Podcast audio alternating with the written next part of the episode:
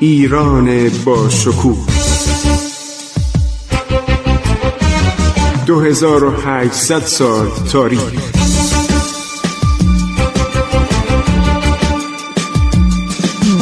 عبور از تاریخ.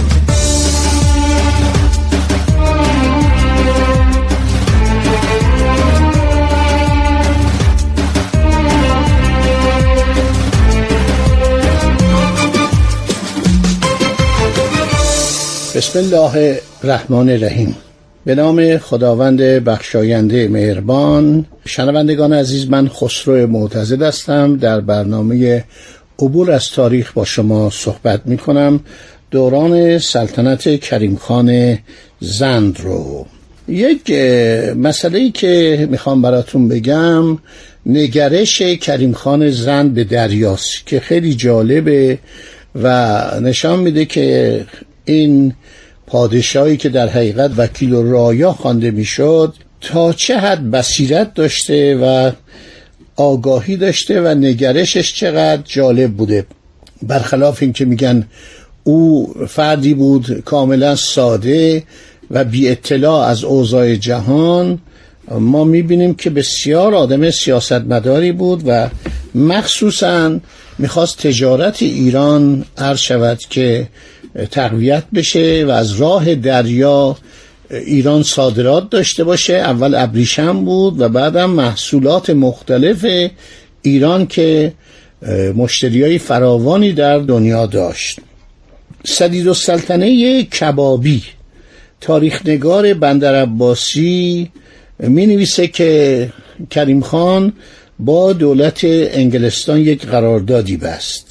در سال 1738 1151 تجارتخانه انگلیسی ها در بسره تأسیس میشه.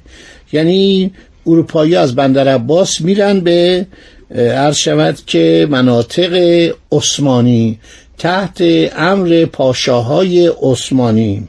در بسره تجارتخانهشون به صلاح تأسیس میشه و صفاین تجاریه آنها به بسره عیاب و زهاب می‌کردن. در سال 1754 میشه 1168 هجری قمری.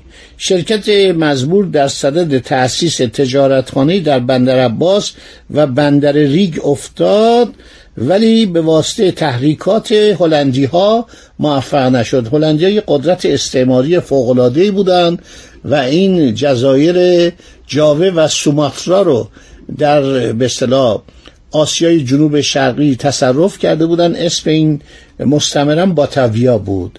هلند یک کشور خیلی کوچیکیه. وسعت هلند حدود مثلا فکر کنید سی هزار کیلومتر مربع بیشتر نیستش. ولی این کشور مستملکات و مستعمرات وسیع در پرتو کشتیرانی نیرومند خودش که 20 هزار فروند کشتی در روی آبهای جهان داشت به دست آورده بود. خب در سال 1754 1168 کمپانی هند شرقی انگلیس در صدد تأسیس تجارتخانه در بندر عباس و بندر ریگ میفته که البته هلندیا جلوش می‌گیرن. در سال 1763 1177 شرکت مزبور در بوشهر تأسیس میشه که اجازه داد به ویلیام اندرو پرایس خانه برای تجارتخانه خودش در بوشهر بنا کنه. ویلیام نماینده حکومت انگلستان در خلیج فارس شد. صدید السلطنه که یکی از مورخان نامی جنوب ایرانه و در بندر عباس سالها زندگی می‌کرده. چند تا کتاب عالی از او باقی مانده. یک سفرنامه هم کرده به تهران. عرض شود تمام نواحی به اصطلاح بین بندر عباس و تهران رو شهر داده در دوران رضا شاه. مدتی در تهران یک مشکلاتی با وزارت داخله داشت. قبلا هم در دوران قاجار این چون زبان انگلیسی می‌دونست زبان فرانسه می‌دونست. و زبان روسی مدتی کنسول شد. این خیلی جالبه. یعنی کنسول گاهی انگلستان بود گاهی کنسول فرانسه گاهی نیابت کنسولگری روسیه رو داشت. یه آدم جالبی بود کتابخانه خیلی مفصلی داشت و آثارش قابل توجه خب هر که جناب سدید و سلطنه میگه در ماه آوریل سال 1769 یک قراردادی بسته شد که در دوم ژوئیه همون سال به امضای کریم خان رسید و کریم خان می‌خواست تجارت دریایی ایران رو عرض شود که وسعت بده. این بود که اجازه داد انگلیسی ها در شهر بوشهر مرکز خلیج فارس بود و دارای اهمیت زیادی بود و سکنه آنها به تجارت از راه دریا و خشکی مشغول بودند اینا تجارتخانه باز کنند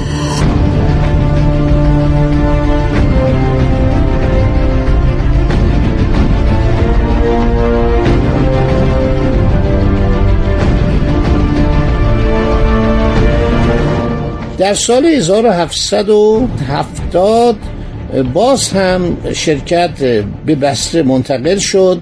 پس از سه سال دوباره به بوشهر مراجعت کرد. این باید 1780 باشه. سالی یک کشتی از بمبئی به بوشهر می آمد که عامل صد عدل منسوجات و آهنالات بود.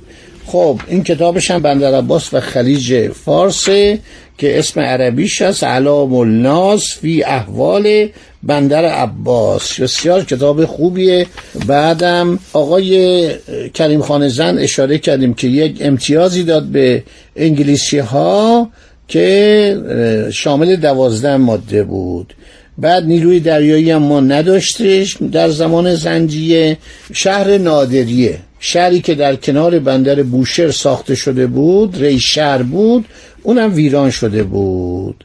بعدم این خارجی ها یعنی شرکت هند شرقی هلند و شرکت هند شرقی ارشود انگلستان هر وقت لازم بود کشتی های خودشون رو در اختیار ایران میذاشتن. اون تا نه جنبه حمایت از ایران رو می‌گرفتن نه جنبه حمایت از عثمانی رو. چون با هر دو ارشود کشور رابطه داشتن. سرجان مالکوم به ایران حمله می‌کنه. از نظر نوشتن که ایرانیا علاقه به دریا ندارن و همینی که دیگران همسایگان اومدن در بنادر و عرض شود که جزایر ایران مستقر شدن. در دوران سلطنت کریم خان زند هلندیا در جزیره خارک یک پایگاه مهم دریایی بدون کسب اجازه دولت ایران تأسیس کردند. که باعث شد که جزیره خارک و جزیره خارکو مدتها در اختیار هلندیا باشه و استعمار آنها برقرار بشه. بنابراین کریم خان که نیروی دریایی نداشت و کریم خان با حملات راهزنان دریایی سواحل جنوبی خلیج فارس مواجه بود و به تدریج متوجه شد که احتیاج به نیروی دریایی داره.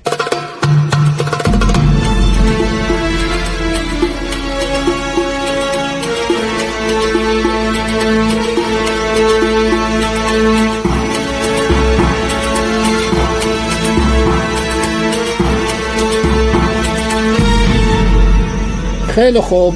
نیروی دریایی ما نداشتیم. هر شود که شرکت کمپانی اند شرقی همه کاره بود. یک اشاره کردم به شخصی به نام نیفوزن. نیفوزن هر شود که یا کنیپ هازن کنیپ هازن من در برنامه گذاشتی اشاره کردم و دیدم این لازم این چیزها رو من بگم که شما بدونید ما تا کجا پیش رفتیم. این کنیپ هازن که انگلیسی ها بهش میگن عرض شود که نیفوزن این نمایندگی شرکت هند شرقی هلند رو داشت در سال 1751 که نمایندگی این کمپانی در شهرهای اصفهان و کرمان و بندر عباس تعطیل شده بود و اینا به خاطر اختشاشات ایران رفته بودند به بندر بسره در سال 1753 کنیپازن که میگم من بارونم هستم بارون یعنی مثل مثلا اشراف زاده یکی از طبقات اشرافی که در اروپا هست. این رئیس نمایندگی کمپانی هند شرقی هلند شد. پس از دسایس الیس رئیس کمپانی هند شرقی انگلیس در آن بندر تحت نظر و توقیف متسلم یعنی فرماندار. متصرف یعنی استاندار. اینا کلمات عربیه که عثمانیا به کار می بردن کنیپاوزن هر شود که در بلت تقلباتی کرده بود کارهای خلافی که می کرد مورد عرض شود که سوء پاشای بسره قرار گرفت و در آن بندر تحت نظر و توقیف واقع شد اما با پرداخت رشوه از زندان آزاد شدن خودش و همکارانش. کلیپ هازن اومد به بندر ریک. بندر ریک زابط داشت. زابط یعنی کلانتر داشت. اسناد دو کمپانی هلندی و انگلیسی پیشینه بارون کنیپازن یا همون بارون نیفوزن مندرج در اسناد انگلیسی رو بسیار بد و مشوش و غیر اخلاقی ذکر می‌کنه. ببینید ما نیپو رو داشتیم که به ایران اومده بود. ویلیام فرانکلین رو داشتیم. فریه رو داشتیم. یک کشیش کارملیت فرقه کارملیت موسوم به کارملیتر فراتر فولگنتیوس اینا اطلاعات فراوانی درباره اوضاع ایران در عصر زندیه و بنادر و سواحل خلیج فارس و خارک در اختیار ما می‌گذارند. عرض شود که منابع مهمی که ما داریم بیشتر مربوط به ویلیام فلوره. ویلیام فلور اون به اصطلاح محقق ایران شناسه که مطالب جالبی درباره آن زمان در دوره زنجیه جمعآوری کرده با اسناد کمپانی هند شرقی هلند که میشه واک. توجه می‌کنید؟ علت که اینا اخراج کردن از بسره این بود که کارهای غیر اخلاقی می‌کرد و او رو سوار یک کشتی کردن. گفتن برو جاوه همون باتاویا. دیفوزن یا هاوزن راهی خارک میشه و پس از دیدار کوتاهی از آنجا تصمیم جدیدی می‌گیره. و ایشون اولا هلندی نبوده. این نکته براتون خیلی باید جالب باشه. ایشون از مردم پروس بوده. اسمش هم بوده تدو. فردریک فان اینت هاوزن که از فریزلند خاوری در آلمان پروسی در خانواده اشرافی که بر اثر حادثی از پروس به هلند گریخته بود در آن خانواده به دنیا آمده بود. بعد به کمپانی اند شرقی هلند پیوسته بود به باتاویا رفته بود. از آنجا مأمور خدمت در بندر عباس و سپس بسته شد. چون به دلایل اخلاقی. کارایی که می‌کرد مورد قبول و پسند مسلمانان نبود از اونجا اخراجش کردند.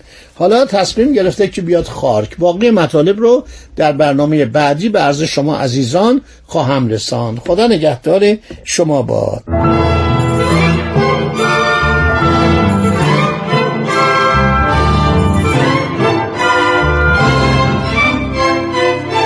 عبور از تاریخ.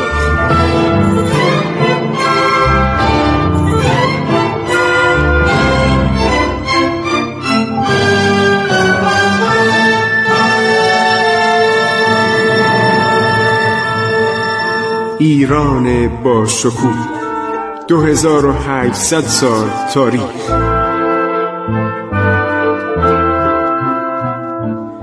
سرگذشت ایران ما به روایت خسرو معتزد